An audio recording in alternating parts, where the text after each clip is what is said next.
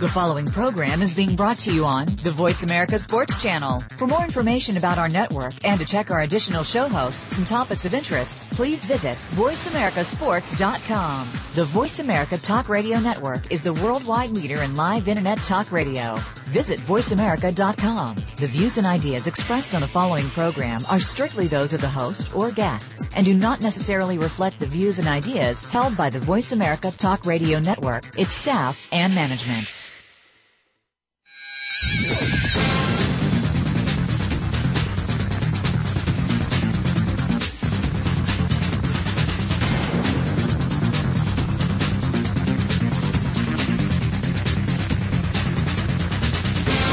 ready to talk sports with Daryl and Sam. Welcome to Sports Info UM, featuring Daryl Oliver and Sam Sword. These guys know the sport like nobody else. From former players to coaches to the great figures of the NFL, you'll get the inside scoop on what's going down today in football and other sports. Now, here's Daryl and Sam. And welcome to Sports Info UM. This is Daryl Oliver. I'm with Sam Sword. Sam, how's it going? Man, it's going good. Uh, I mean, I couldn't be happier. Um, great game last night uh, to cap off the a great football season, man. So uh, just just excited. Can't wait to talk about it. Man, I can't wait to talk about it too. But Sam, you know, I'm not sure was it somebody didn't pay their light bill last night, or did San Francisco tamper with the lights in, in New Orleans? Well, you know, a lot of stuff happens in New Orleans, man. So That's it, true. It, it's tough. It could have been somebody on Bourbon Street. It, it could have been somebody just playing a, a cruel joke. But uh, I, I tell you what, whoever it was, uh, in, in whatever it did, it, it lit a fire under the San Francisco 49ers because they came out like uh, like they were possessed, like they were trying to, um, they were playing for their lives, and uh, they turned a, a what what looked like it was going to be a laugher into a, a very tight uh, contest. and, and that's for sure, Sam. And you know, and um, and I and I really think in my heart of hearts, this is it's this is a little it's a little shady going on here. Something's a little shady going on here, and it just don't smell right. I haven't put my finger on it yet, and the NFL is probably going to take about a month and a half to tell us what really happened, and then they're going to say, well, a squirrel ran up into a transfuser box and um and it took out the lights in the stadium. You know, come on, man. Well, I tell you what, it, it was it was the highest rated game in Super Bowl history. Uh, from the from the halftime show to the national anthem, I, I just tell you, it was just a it, it was a nice show, and uh, the two teams they didn't disappoint. Uh, the referees, you know, uh, there's going to be people saying, "Hey, did they let them play a little too much? Should they have called the penalty here? Should they have called the penalty there?" Uh, in my opinion, I, I think they did a pretty good job of just letting the guys decide the game on the field, and uh, that's what happened, man. It- you know- the game was decided on the field. Yeah, this, the game was decided on the field, but I, I really think at, at a little bit, of, at one point, I think this game got out of hand a little bit. Um, I don't think the referees called the game nearly as close as they should have. Um, I think they let some things get away with, let, let some players get away with some things they shouldn't have. When it, when a guy pushes a referee, he doesn't he doesn't stay around to see the next play. He's not on the field for the next play. He's ejected from the game. That's that's just that's just a part of football. Don't matter what level you play in, you put your hands on a referee, you're ejected from the game. And, and, and it won't surprise me if the NFL uh, fines this young man for pushing the NFL, the pushing the referee when the referee didn't throw a penalty when he um when he pushed him at the time. Well, you know, there's a such thing as uh, accidental contact, and uh, that wasn't it. I- I, don't really feel that he deliberately just tried to shove shove the referee with the intent to do bodily harm. You know, hey, in the in the heat of the battle, things happen, especially when guys have, are, are going after one another. And uh, that was there was a point in time in that game where it looked like it was getting out of hand. But I think the referees did a good job of sorting through everything because you would hate to lose a key member of your team uh, in a in such a senseless. Uh, incident. So I think the referees did a good job of sorting through everything and uh, keeping keeping the key guys in the game and, and allowing them to decide the um, the outcome of the game. You know, man, I think we really have to maintain our composure, especially when it's the biggest event of our life. We really have to maintain our composure. And when you jump up and don't know who you're pushing. It could have been one of your teammates. It could have been a coach. Could have been a referee. Could have been President Obama out there. It didn't matter. He just was pushing somebody, and just so happens it was a referee. And when you when you're that out of control, I don't. I think you deserve a penalty for if nothing else, just being that out of control. You know, I think I think the referees could have uh, called personal fouls on both sides, and that would have got their attention, and then that way it would have been offset, and just just letting you guys know that hey, we are in, in control of things. Uh, but uh, hey, man, if if was a fifth, we'll all be drunk. I'm more interested in the action that was on the field. You know, uh, just a great ball game. The um, Baltimore Ravens they came out. Uh, Joe Flacco, uh, is he elite?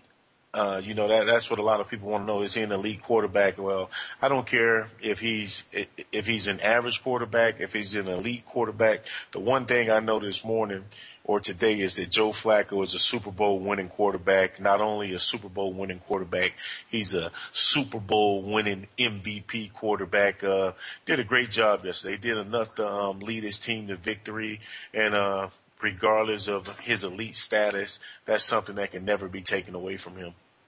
Well, that's for sure. And, and, you know, I think when, when you put up the kind of stats that Joe Flacco put up this season, especially in the playoffs, I mean, 11 touchdowns, no interceptions throughout the playoffs. Hey, you beat Peyton Manning to get there. Come on, man. Um, they, they, they beat, um, they, they beat the greatest quarterback in the history of the NFL, uh, Tom Brady. You know, he did his thing to put himself in that category as being the elite quarterback. And I think we might have to drop one of those elite quarterbacks, maybe Ben Roethlisberger, and okay, put, but when you when you say elite, when you when you say elite, what, what are you talking about? Are you talking top five? Are you talking top ten? Are you talking top fifteen? You know, when, when I say elite, I'm thinking maybe the top five guys. Uh, you know, when you get in the top tens, you know that that's a third of the uh, the uh, the league pretty much. So, uh, are you saying he's in the top third of the league? He's in the top half. I mean, I, I think you kind of do a disservice to being an elite, man. I, I mean, I, so what is he? Is he top five? I is, say I say he is in the top five. Okay, and, so and, name and, the five guys that name the well, top five quarterbacks because well, you got like, Aaron like Rodgers, Aaron you got Rodgers. Aaron Rodgers, you got Peyton Manning, you got Tom Brady, you got Eli, big game Eli, you got Drew Brees. Uh, you got a bunch of young guys is up and coming, man. So uh, I, I don't know if Flacco is in that top five quarterback. Is he a top ten guy? Is he a top twelve guy? To me, at the end of the day, it don't really matter. I think he's a great fit for the system that they run in Baltimore, and, and I think he should be re- rewarded handsomely in his contract negotiations. Uh, it's up to him and his agents to try to get as much money as possible out of ownership, and uh, it's it's it's only going to help his cause that he won a Super Bowl. He had a great playoff run, but uh, you know, at the end of the day, it, normally the guy who gets paid the most money is uh, the next man up for contract. Well, you know, um, I, I I think it's no doubt that that he's getting ready to get the same kind of money that uh, that Drew Brees got. He has to probably get at least sixty million guaranteed and a hundred million dollar contract. You know, I don't I don't see where where he can't be in that same category. If it's not sixty, it's going to be fifty eight million. You know, if if Megatron can get forty eight million guaranteed, I think this man deserves to get fifty million but the, guaranteed. But, the, but just because you make a lot of money, does, does that make you elite? No, I'm I'm gonna say this though. I think when we start looking at some of these elite quarterbacks, like Ben Roethlisberger, man, I'm telling you, he's not he's he hasn't shown us elite in a while now. And I say this the same thing about Peyton Manning. He hasn't shown us elite in a while. So I think some of those people have to come down from that elite level and maybe somebody else hey, replace them at that level in, in that position. I don't know what your definition of elite is, but uh, the job Peyton Manning did this year, uh, second in the MVP race and uh, he, he, did an outstanding job, man. And, and, I guarantee you, any general manager, uh, any owner in football will uh, much rather have Peyton Manning than Joe Flacco leading their team. I'm and, not so and sure that's about with, that and right that's now. with him just winning the Super Bowl. I and promise I'm, I'm, you that. I, I promise you, I am not so sure about that, Sam. I'm, I'm really not so sure about that. And, and, and, and don't get me wrong, I'm a Peyton Manning fan, and I applaud him for um, for uh, his his MVP work that he put in this year. But when we look at Peyton Manning, you know, his last game that the last game he played this year, we think about the interception that he threw. We we think about he didn't take his team to the level that a lot of people expected him to. And he got beat by Drew. He got beat by by um, Joe Flacco. Not to say that puts him at a higher level than than Peyton Manning, but I'm telling you, I don't see. I Peyton would much Manning. rather have Peyton Manning than Joe Flacco, man. Now you can sell this, you can sell this uh, dream to somebody else, Man, uh, if but, I, but but but I'm not buying this dream. Joe Flacco had a great he had a great playoff series, but Joe Flacco is nowhere near the level of Peyton Manning uh, when it comes to being a quarterback in the National Football League. I'm sorry. If we were starting a team today, I I'd take take a, a Peyton Manning that, that I'm not sure about over a Joe Flacco that just won a Super Bowl MVP. I'm sorry. I, I'd have to disagree, man. You know, and I, and the reason I say I'm telling you, Peyton Manning is he's still one lick away from from who knows what, and we know Peyton can't have no more than two two years, maybe three years left in his in his in his career. Hey man, they're all, we're all one hit away. They're all one hit away from uh, being done. But uh, hey, at the end of the day, you can't take anything away from Joe Flacco and the job he did in this uh, in this postseason. Uh, he he was uh, he was outstanding. Uh, like you said, 11 touchdowns, no interceptions. Led his team to a Super Bowl. Um, he, last night, he uh, 22 or 33, 287 yards, three touchdowns, all came in the first half. Uh, he did everything that you expected your quarterback. But uh, me personally, I'm not taking him over Peyton Manning. He is the Super Bowl winning quarterback. Uh, congratulations to Joe Flacco. Congratulations to the Baltimore Ravens organization. Uh, just, just some other guys to, to me that, uh, that performance that just really stood out. You know, uh, I look at a guy like Anquan Boldin, uh, uh, to me, he, he just, uh, he signifies toughness, especially from the wide receiver spot. He's willing to go across the middle. He's, uh, he, makes a tough catch uh, in traffic. Uh, he'll stick his nose in there. He'll block linebackers. Uh, and man, you're talking about a guy that's just played his heart out last night, made some big plays on third and inches. He came up with one of the biggest plays of the game. Just the guys ra- wrapped all over him, did a great job of securing the catch and uh, getting the first down for his team. You know, man. Speaking of Anquan Boldin, you know, I I was a football coach, a high school football coach here in, in Florida. And I saw this young man win Mr. Football and Mr. Basketball and win the 100 meters in track and field in the state of Florida, man. You're talking about a superior athlete. Went to Florida State as a quarterback and never played quarterback. I mean, he may have played just a very little bit, but he turned into one of, an outstanding wide receiver, man. Uh, high praise for this young man. And I'm telling you, you know, he, he left Larry Fitzgerald to say because he wanted to be his own star. He wanted to be the number one receiver on his team. He didn't No, want to he, share he that wanted, spotlight. He wanted to be, he wanted to be paid like a number one guy, and uh, He did. And, He and, uh, you know, you know, he mentioned that he didn't really enjoy the first Super Bowl, and he told his teammates the one thing that uh he, would recommend is to en- enjoy the moment, enjoy the process. Hey guys, you're listening to Sports Info UM on the Voice of America Network. When we come back, we're going to continue to talk about this great Super Bowl game that took place last night between the Baltimore Ravens and San Francisco 49ers. We'll be right back after the break.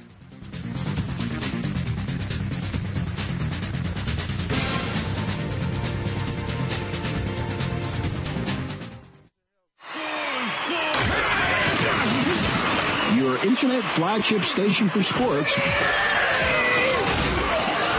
Voice America Sports.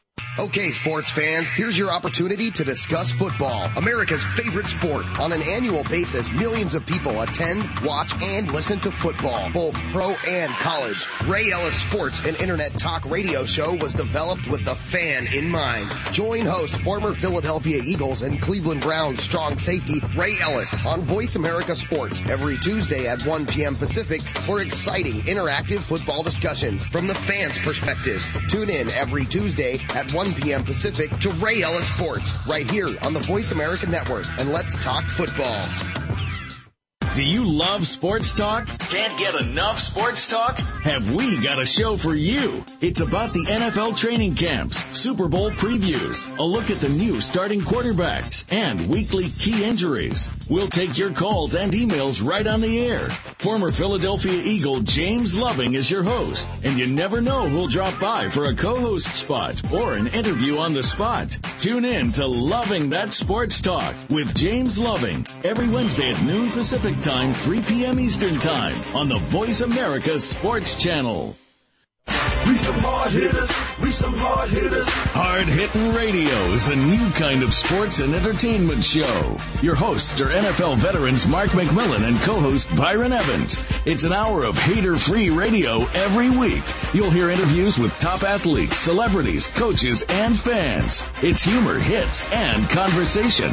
Hard Hitting Radio is on with McMillian and Evans. Listen Fridays at 3 p.m. Pacific Time, 6 p.m. Eastern Time on the Voice America Sports Network.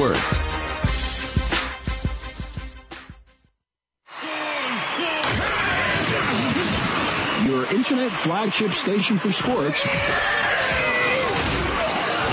Voice America Sports. You're tuned in to Sports Info UM with Daryl and Sam. Call us today at 888-346-9144. That's 888-346-9144. Or send us an email at sportsinfoum3793 at gmail.com. Now, back to the show. And welcome back to Sports Info UM. You know, Sam, man, you know, I, I look at some of the things that, that really turn the tides of a football game. And I think turnovers was a was a big thing in this game, man. You know, Kaepernick threw an interception. LaMichael James had a fumble. Um, Ray Rice had a fumble, but it really didn't. And it did affect the, um, the game at one point. But I think the the the LaMichael James fumble really has a leaves a bad taste in my mouth because San Francisco 49ers has the leading rush in the history of the San Francisco 49ers on their team and we got a rookie out there running the ball in the Super Bowl, man, nobody should have touched the ball in the run game except Frank Gore. Uh, uh, I don't necessarily agree with that. I mean, the fumble, I agree that the fumble was was was a terrible fumble. Uh, the 49ers were driving, had some momentum going. Uh, LaMichael James has done a great job of being a change of pace back. Uh, and, uh, you know, I, I like what Frank Gore said, man. He said, our coach called the good game. Uh, would have liked to touch the ball more. He said, uh, everyone on the team would have liked to have more opportunities, but, uh, it, it's a team game. I'm not second guessing my coach. And, uh, you know, everybody gave their best effort. And, uh, I, I just really like the professionalism that he used, uh, in, in that situation. And but hey, man, uh, you you hate to see turnovers, and uh, LaMichael James is a guy that uh, that had, that has had some fumble problems, but obviously his team trusted him to give him the ball, and uh, he didn't do a good job of holding on to the football, and uh, it, it was a very costly turnover because his team was uh, they were in in at least field goal range where they would have gotten at least three points out of the situation. And um, it, it was a 14 point turnaround because his team fumbled the ball and the Baltimore Ravens uh, drove down the field and scored a touchdown. Uh, you know, turnovers and turnovers is uh, is never good in uh, in, in big games. And uh, another. Uh, point uh, another play in the game that really stands out in my mind is the play before halftime when uh, Jacoby uh, Jacoby Jones uh, caught a 56-yard touchdown strike from Flacco. Uh, the defensive back, uh, the safety, did a terrible job of uh, biting on um, the move from the outside receiver, and uh, Jones did a great job of making the catch, but not only making the catch, realizing that that he wasn't touched and getting up off the ground and uh, running it in for a touchdown. Yep, and you know, um, An- Anquan Boldin's move on the inside really was made the made the safety come up and bite. And, you know, and he was having such a fantastic game. He, if anyone's going to get the double coverage or get get the extra attention, it was going to be Anquan Boldin last night for the Ravens, and and that's what opened that up. You know, it was a lot of things happening in that game last night, man. A lot of records were set. You know, we had um, two receivers that go for over 100 yards for the same team. First time that's ever happened in a Super Bowl. With the 100 yard back. Yeah, yeah, and and, and you know, um, Kaepernick is in the San Francisco 49ers had over 100 yards more than the Ravens had and won the game. That's the first time that's ever happened in a Super Bowl as well. But when you give up big plays, man, it's hard to overcome big plays. Uh, uh, the Jacoby Jones 56 yard touchdown uh, reception, and then coming out of halftime, man, he electrified the uh, the whole stadium. Maybe he had something to do with the power going out with his 108 yard kickoff return uh, for a touchdown that, um, really put his team up 28 to six. And uh, at that point in time, I thought the game was going to become a laugher, and then all of a sudden the lights go out and. Uh, you know, we're sitting for 30 to 40 minutes and the 49ers get new life, man. And, uh, from that, from that point on in the game, it, to me, that's when the 49ers, uh, were, were the best team on, on, were the best team on the field. They just, uh, came up a little short. And, uh, I, I really tell you, this Colin Kaepernick, uh, I feel that this young man, uh, showed the world last night that he's here to stay. Uh, man, he made some throws that were just outstanding throws, and uh, he has a cannon for an arm, and um, he just showed, man, that he's a true dual threat quarterback that can run the ball, and and he can sit back and he can read coverages and put the ball in in, in tight windows. You know, I think we're going to see more of a Colin Kaepernick throwing the ball, pretty much like we saw last night. We're not going to see this young man running the ball like we saw Robert Griffin running the ball um, this past season. And I really think that Baltimore may have shown the NFL how to handle this um, this running quarterback offense that San Francisco has right now. And a lot of these NFL teams are trying to Im- implement it to their offense. I mean, what what blueprint did they show them? Gore had 110 yards. He had 62 on seven carries. If anything, uh, Come on, Sam. I, I, I, would have liked to see them saw them in a little in the pistol a little bit more. But when he averages close to nine yards a carry, man, I mean, what what's the blueprint? The the run your end up the field and allow Frank Gore to get six six yards a carry. Uh, I mean, Kaepernick showed that when stuff breaks down, uh, he, he's more than willing to run the ball and, um, and is, is going to get you nice chunks of yards. Uh, I mean, I I, I want to see what blueprint that they showed him, man. I, I don't see it. When you, you when when this young man has ran for 181 yards and they hold him to 60 yards, they didn't show us something. On, on seven opportunities, man. That's nine yards a carry. Who wouldn't take nine They- yards to carry? Tell me. No, no one, no one would. Everyone would. But I'm trying to tell you, when this young man has ran for 106, 181 yards in the playoffs, and you're telling us they didn't show us something No. last night, and I'm gonna tell you something else too. A lot of times when he faked the handoff, they were putting a helmet on him, and and and I'm wondering now, are referees going to allow this to happen? Are they going to allow you to hit these quarterbacks after they fake it or when they hand it off? It, it, it wasn't. like It, it, it really wasn't a hit that. Hey, I'm taking you to the ground. It's a No, oh, maybe was like- maybe like, a hey, little. fake- Hey, I'm here. And you know what? Exactly, He did a great job. But the one thing I like about the young man is he did a great job of taking what was there. He he he read the zone read exactly how it was supposed to be read. He gave he handed the ball off to the running back. He didn't get greedy. I mean, he did a great job. He he, he took what the defense gave him. And, uh, he, he did a great job of doing that. And, uh, you know, Frank Gore, Frank Gore had 19 carries, 110 yards and a touchdown. Man, I, I'm telling you, you're over five, close to six yards a carry. Uh, so again, what blueprint was that? If, if anything, the 49ers had some missed opportunities, but hey, at the end of the day, you can't take anything away from the Baltimore Ravens. They came up with the two turnovers. They came up with the big pass play in the passing game, and they came up with a special teams touchdown. And, and and, and those things are hard to overcome in a big ball game, but uh, I don't really see them uh, showing showing uh, defensive coordinators how to stop the young man. I don't see that one.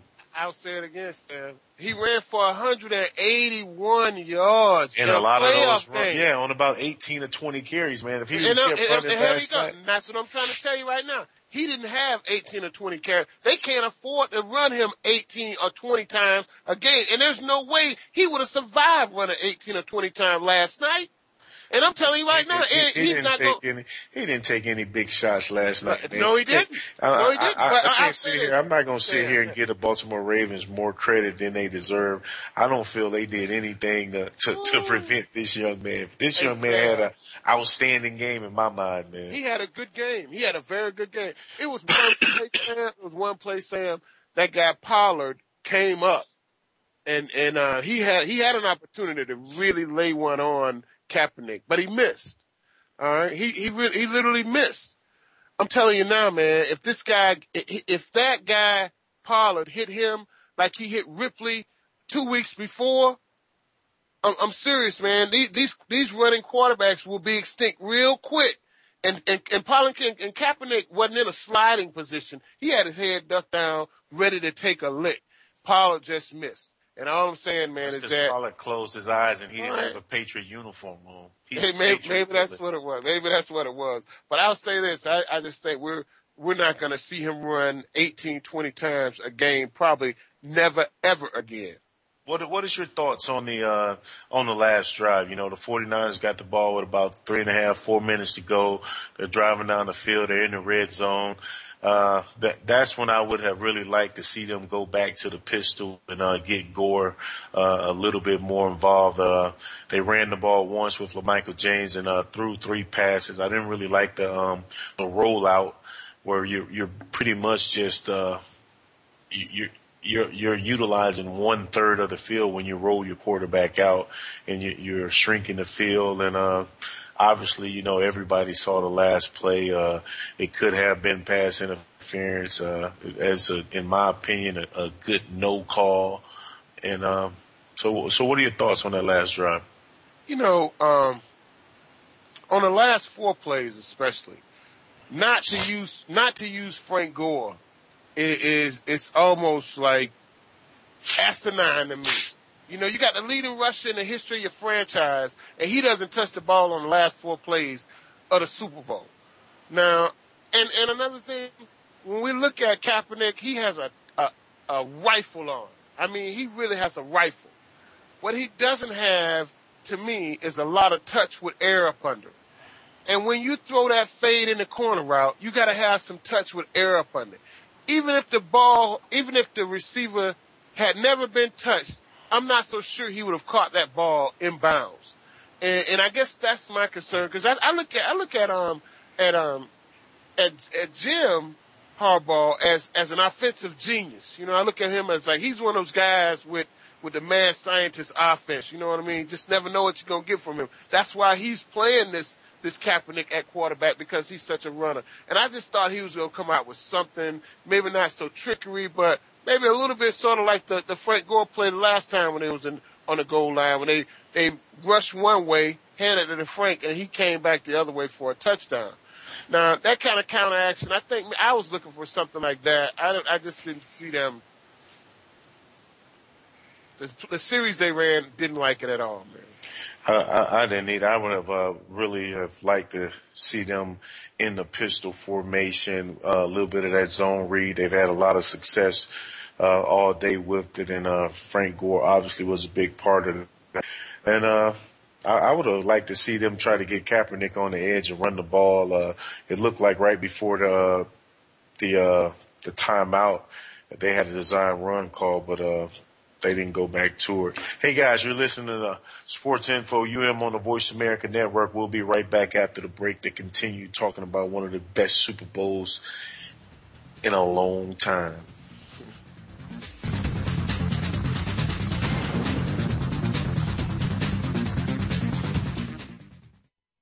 Football and so much more is the focus of Planet Gridiron with Damian Anderson. Join the former Arizona Cardinals running back for a show that mixes, well, a little bit of everything. Damian brings to the program life experiences playing football, and we'll talk about his variety of successes both on and off the field.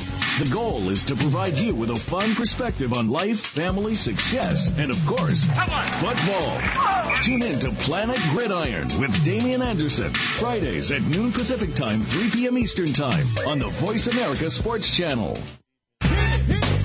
Are you a real sports fan? Get ready to talk football and anything else sports with Kwamie Lassiter, formerly with the Arizona Cardinals, San Diego Chargers, and St. Louis Rams. Kwamie's got the experience, so he's prepared to talk sports with you every week on Kwamie Lassiter's Sports Talk. It's on the Voice America Sports Network every Tuesday at 9 a.m. Pacific Time, noon Eastern Time. Get ready for unpredictable fun and sometimes a sarcastic look at the world of sports. That's Kwamie Lassiter's Sports Talk on the Voice America Sports Network.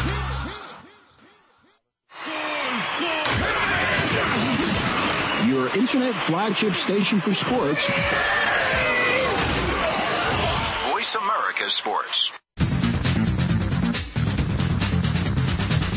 You're tuned in to Sports Info UM with Daryl and Sam.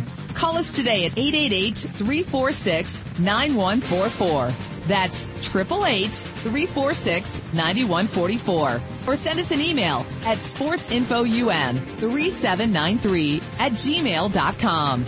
Now, back to the show. And welcome back to Sports Info UM. You know, Sam, uh, most of my life I always thought about the greatest linebackers of all time. Lawrence Taylor's name always came to mind. And when me and my dad had this conversation, it was always Dick Butkus. Dick Butkus. And I didn't really know who Dick Butkus was until I saw him on television on some highlights. And he was a mean SOB. But I'm going to tell you something, man. This guy, Ray Lewis, has taken it to another level with his leadership, with his play, with his, with his just sideline to sideline tackling, with his ability to hit as hard as any linebacker in the history of the game. Man, Ray Lewis has been a phenomenal player. And I, and I, and, and I'm happy to say he represents University of Miami very well, and I'm sure his son is going to do the same thing. Hey man, I, uh, when you're talking about uh, the greats, uh, you, you, definitely have to mention Ray Lewis. Uh, it's been 12 long years since he was uh, last in the Super Bowl. Uh, he was the Super Bowl MVP. He, he's had an outstanding career, and you know you, you, salute Ray Lewis. he is very rare that a superstar gets to go out on his own terms and, and, and, ride off into the night with the championship, man, with the second Vince Lombardi trophy. Uh, he's, he's been an outstanding player. Uh, he he's had a, a, little controversy in his life, but uh, he overcame that. He gives praise and glory to God, man. And it's just, uh, it, to be honest, it's awesome just watching him and the transform transformation that he's made in his life since he dealt since he dealt with that adversity. And uh, you know, it, it's great, man. I played linebacker, and, and, and I tell you, man, I, I, that's the one position that I always watch, and I really watch it and uh, just see what those guys are doing. I I, I kind of look at them differently. I, I see how they're taking on blocks and just how they're sharing blocks, how they're getting to the ball, how they're leading. And Ray Lewis has been a, leader of men for a very long time, and uh, he's he's had an outstanding career. To me, he's a first ballot Hall of Famer, uh, and it was just great to see him go out last night. Now. Uh, I, I will say this: the 49ers they did pick on Ray because uh, Ray is not the same Ray that he was in his youth, but uh, Ray uh, Ray Ray's playing more now with brains and knowledge of the game, and uh, he's in position to make plays, man. And uh, it, it's just great to see him go out and win. And uh, you know, he said it wasn't about him; it's about uh, Ed Reed, uh, Ray Rice, Terrell Suggs, uh, Joe Flacco. It's it's about the guys on the team that uh, that that didn't that didn't get to experience that that journey 12 years ago. So, uh, you know, congratulations to Ray Lewis and whatever he does in the future. I'm sure he's going to be leading men and uh, setting a good example. Oh, for sure, man. And you know, I heard Joe Flacco say that um, as much as they wanted to win that game for Ray Lewis, Ray Lewis wanted to win it for them even more. You know, and and that's that's that's a, uh, a tribute to Ray, man. He he he has a lot of high praise from a lot of people around that organization, man. And um, you know, and when we when we speak of Ed Reed, you know, Ed Reed is going to take on a lot of that leadership role that um that Ray is leaving behind. Is Ed go, is Ed Reed going to be there next year? You know, he he has a free agent. He's a free agent at the end of.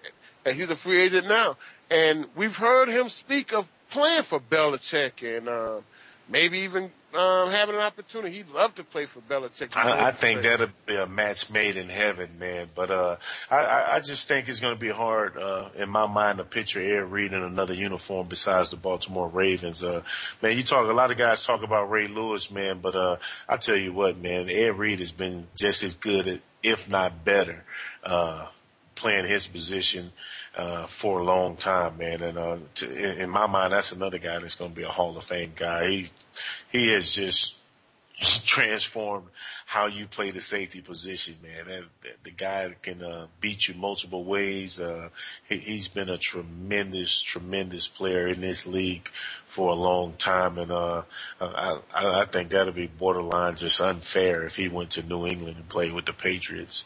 But uh, you know, going back to Ray Lewis, man, you uh, you, you think about uh, Michael Phelps and all the great things that he has accomplished as an Olympic swimmer, a champion, and uh, just to hear him glow and talk about Ray Lewis and what Ray Lewis has meant to him, man, it's just, you know, you know, that's big time when you got the, the most decorated Olympian of all time just, just singing your praises, man, and saying that he wouldn't have came back if it wasn't for Ray Lewis. Just another testament to show you the, the type of leader that, uh, Ray Lewis is. That's for sure. You know, and man, you know, I'll never forget, um, Randy Shannon, who was the defense coordinator at University of Miami, had coached Ray Lewis at University of Miami. He told me, he said, man, when if you ever get to um, Baltimore, look up Ray Lewis and just let him know who you are. You're associated with the University of Miami. He's to take care of you, man. He's to get you some tickets for the game. He's to get you whatever you need. And he was not the only person that has been associated with University of Miami and know Ray Lewis that has told me that about Ray Lewis. I've never heard anybody say anything negative about the guy, and we hold him at high, high praise at the University of Miami. He's one of the greatest Canes ever, man. How could you not? He's in the same category as uh, Vinny Testaverde and Michael Irvin. That, that, that's a uh, that's an elite class to be in, man. That's an elite class to be in. But hey, man, yesterday, uh, well, well, Saturday, we welcomed uh, a, new uh, group of guys to the to the Pro Football Hall of Fame. Uh, Jonathan Ogden, Warren Sapp, Cris Carter, uh, Larry Allen, uh, Coach Bill Parcells, Curley Culp, and uh, Dave Robinson, man. So, what are your thoughts on those guys, and uh, what are your thoughts on some of the guys who who didn't make it in? You know, um, I think the people that got in deserve to be in. You know, I think Coach Parcells, if if he had left football earlier, he would have been in the Hall of Fame by now. And trust me when I say that, it was really a pleasure for me to see Cris Carter get into the Hall of Fame, man. You know, um, Cris Carter was a, a, great receiver for the Philadelphia Eagles and a super receiver for the Minnesota Vikings, and he truly deserves it. Hey man, I was a little surprised Warren Sapp got in, and I love Sapp. You know, Sapp is from the University of Miami, but I thought maybe um maybe it was a little too quick. But when you look at the body of work that Sapp did, man, Sapp was a dominator. Sapp, for a long time Sapp, in the Sapp NFL. Was, man. Sapp was the it defensive tackle. Yeah. And, and if you really want to be honest with yourself, man, he really just transformed the way you, you play that position, man. And uh, to, to have close to 100 sacks from a tackle position, that's almost unheard of. You know, normally the guys that get all the sacks are the defensive end. Sack was Sapp was the uh, the most dominant defensive tackle in football for a good – eight to ten year stretch. Uh, he uh, really helped transform that Tampa Bay franchise. I, I, really think that the committee got it right on this one. You know, you take all the stuff out, outside of football and you watch that away. If you look at his body of work on the football field, he, he is definitely deserving of being a first ballot Hall of Famer. And, uh, you know, speaking of Cris Carter, man, it's just, uh, it was very humbling that humbling to see him speak and uh he wasn't angry he was thankful. Uh the man was crying he was so happy and, and you know to me that's what it's all about. Sometimes this process can weigh on guys and they become angry and resentful towards the committee but uh he had nothing but good things to say about the committee and uh to me that's what it's all about. Uh you know you know one of the guys that I'm just really excited to see going to the hall is Larry Allen. Uh much like Warren Sapp this was the one of the most dominant guys guys on the offensive line. He could play any position on the line, and uh, wherever he lined up at, you better have eaten your Wheaties because he was uh, he was gonna he was in beast mode, man. He was a, a great offensive lineman for the San Francisco 49ers and the Dallas Cowboys. Much of that time with the Dallas Cowboys, and uh, just Jonathan Ogden, man. When you think about left tackles, man, he, he was kind of the guy that set the standard. And uh, I, I really like this class, man. I, I think it's a great class. And uh, some of the guys who didn't get in, Michael Strahan, you know, he was a guy that that could have been a first ballot Hall of Famer, but uh, you know, I'm, I'm sure Michael's going to get in. He uh, and, and he he he feels that way also. You know, he's not angry. He just said, "Hey, you know, eventually, I think it's something that'll happen." And uh, you know, Tim Brown, man, I think he really hurt his chances when he came out and said some of the things he said about Callahan. I really think he did too. And and I guess what I meant when I was saying I was a little surprised with Sapp, it was it was the off the field things.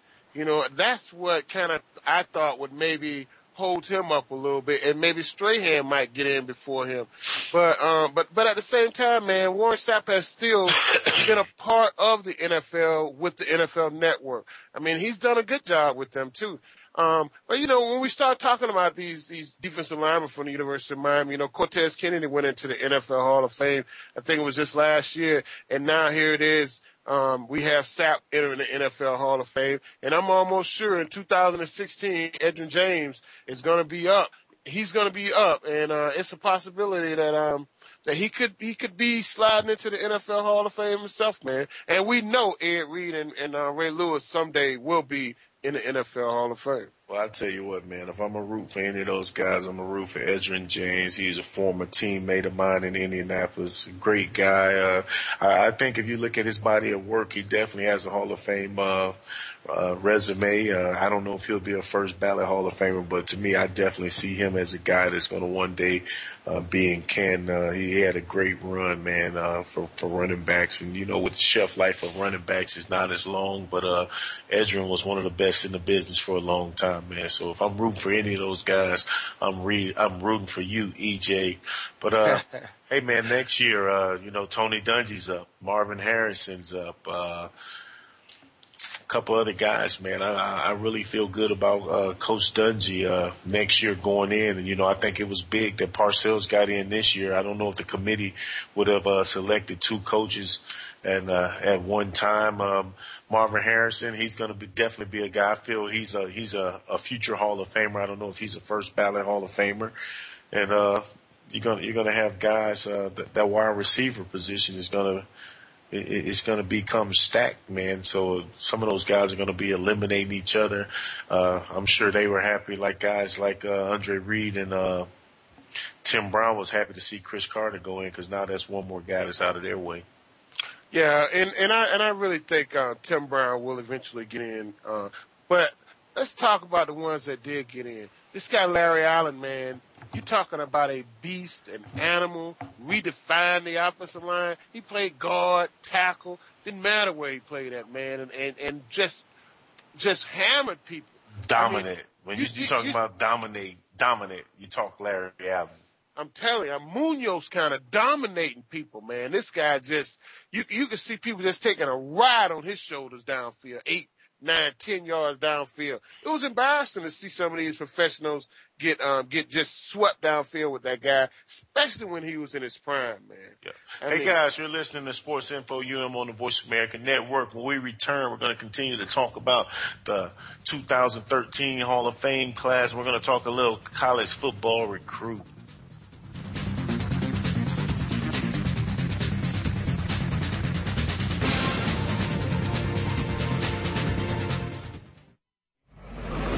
Your internet flagship station for sports, Voice America Sports.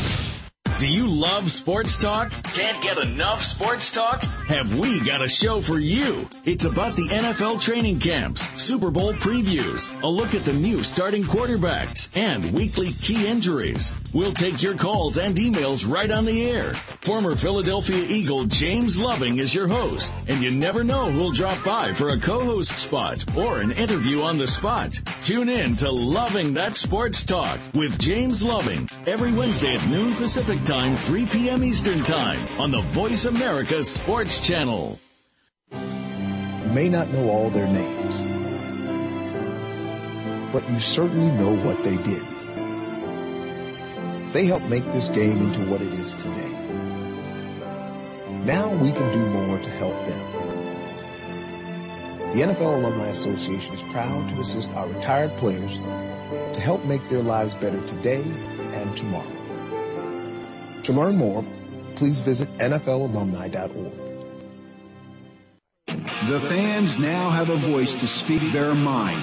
No holds barred.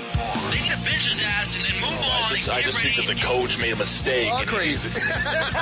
NFL, MLB, NBA, NHL. Speak up. Speak up. Or forever hold your mouth. We ain't playing around here. Voice America Sports. Tuned in to Sports Info UM with Daryl and Sam. Call us today at 888-346-9144. That's 888-346-9144. Or send us an email at sportsinfoum3793 at gmail.com. Now, back to the show. And welcome back to Sports Info UM. Hey Sam, you know, let's continue to talk about this Hall of Fame a little bit. You know, we talked about Larry Allen being such a dominant player, but you think about Bill Parcells and what he did for the NFL, man. You know, he really he he he did a lot for the NFL. Man, uh, Coach Parcells, in my mind, he's, he's he's just a great football coach. Everybody know what he did for the Giants, but uh, I, I really think that uh, he, he's the one man that's responsible for sparking the New England Patriots franchise. You know, when you think, think about the, right. when you think about the New England Patriots, you know, you didn't really think much of them besides the their old school uniforms. And uh, when Parcells got there, he kind of changed the mindset of that whole franchise and. uh you know, coach, uh, and then, uh, Bob Kraft has also done a great job of, uh, just building on, uh, what, what Parcells left behind. And, uh, you know, when he left New England, he went to the Jets and, uh, you know, the Jets wasn't re- really much to brag about. And, what did he do there? He, convinced Curtis Martin to sign with them, put a, um, poison pill in the contract, got Curtis Martin, and the, and the rest is history. Turned the Jets around. Uh, he went to the Cowboys. He he helped them win. He went to the Dolphins. He helped got them on the right track. I mean, the, the guy's just he, he's the fixer, man. If you need your franchise fix, call call Parcells, man. Put him in an advisory role, and uh, he'll get you on the right track. Uh, he, he's just an he's an outstanding motivator, uh, talent evaluator, and uh, he, he's in his rightful place, man. He deserves to be in the Hall of Fame. you know, one of one of Parcells' famous um, comments was, "If you want me to do the cooking, I got to do the shopping. Shopping, man. I don't you know? blame Parcells, man. You know, he's also one of the few guys, man, that that that didn't mind playing a guy that was undrafted. Uh, he was gonna put the best, he was gonna put the best ingredients in the in the recipe, man. So if if you were an undrafted free agent, if you the, if you were gonna make the uh, the cake taste better, he was gonna put you in there, man. So uh, you know, you got to tip your hat to guys like him. Uh, Belichick's another guy that's like that, man. Uh, and when we look at when we look at um, Bill Parcells, we look at some of the not um, some of the extensions of Bill Parcells. Bill Belichick is one of his extensions. Um, um, the, the, coach for the New York Giants, uh, Tom Coughlin, he's one of his extensions. These guys, Romeo Crennel, he's one of his extensions. All of these guys coached up under Parcells at one point in their in their careers, and, and uh, it's a whole lot more it's just a testament to the, the type of guy that he is, man. Uh, Marrone that's in Buffalo now. He's a, he's a Parcells guy. Sean Payton, Sean man. Payton. The list just goes on and on. And, uh, you know, hey, man, it, Coach Parcells is a great coach. He's in the, he, he, he's where he belongs, man. Uh, what, what are your thoughts on Jonathan Ogden, man? He was a dominant left tackle for a lot of years with the Ravens. Uh, he was in that 96 draft with, uh, Ray Lewis. And, uh, you're talking about your first two picks becoming Hall of Famers, man. Uh, Ozzie Newsome hit a, he hit a grand slam with those two picks. And he's still there working. you know, but, um, Jonathan Ogden, man, is, you know, I wouldn't give him the same dominance that, that I give Larry Allen because he just didn't have the bulk that Larry Allen had. But Jonathan Ogden was an awesome, I mean, awesome offensive more, lineman. He was more man. finesse. And way and his feet, he was such a he was so light on his feet, man, and could get downfield and and pull. Just he, he did so many things so well, man. And hey, I he deserves it. He truly deserves it. And he has a Super Bowl under his belt too. Yeah, he does, man. Yeah. Uh, you got three first ballot guys, man. You got Ogden, you got Sapp, and you got Allen. So, uh, and, uh, we also like the uh, Curley, uh, Culp and, uh, Dave Robinson. They're senior class members, man. So, uh, congratulations to those guys also. Uh, it's going to be a wonderful class. I can't wait to see their speeches, man. You know, that's one of the highlights of the off season, the Hall of Fame game when the guys give their ceremony speech. Uh, it just gives me chills, man, just thinking about it. So, uh, I'd like to welcome those guys to the Hall of Fame. Uh, congratulations and uh, those guys who missed out, man, you guys are just close. Just be patient. Uh, continue to pray, and uh, if it's meant to be, it's gonna happen. Hey, Daryl, man, Wednesday's National Signing Day. Uh, you know, Alabama just won a national championship, uh, and, and after after winning the championship. Normally, uh, rec- recruiting just uh, takes off. Uh, I think currently, right now, according to rivals, Alabama sits at number three in the recruiting rankings. Florida right now has the number one class. Notre Dame has the number two class. Uh, what are some of your um, thoughts? Uh, what advice would you give to some of these young men who are about to sign? Uh, you know, a lot of times you hear about uh, kids uh, being verbally committed to a program or a program pulling a kid's scholarship, kids decommit. You know, a lot of stuff change after the end of a college football season. Uh, sometimes coaches are fired and and hired at uh, other positions, and uh, they don't honor the scholarships. Uh, what what advice would you give a young man that's uh, thinking about picking a university and spending the next four or five years of his life? Well, you know, man, I, I really think we really have to be humble and honored.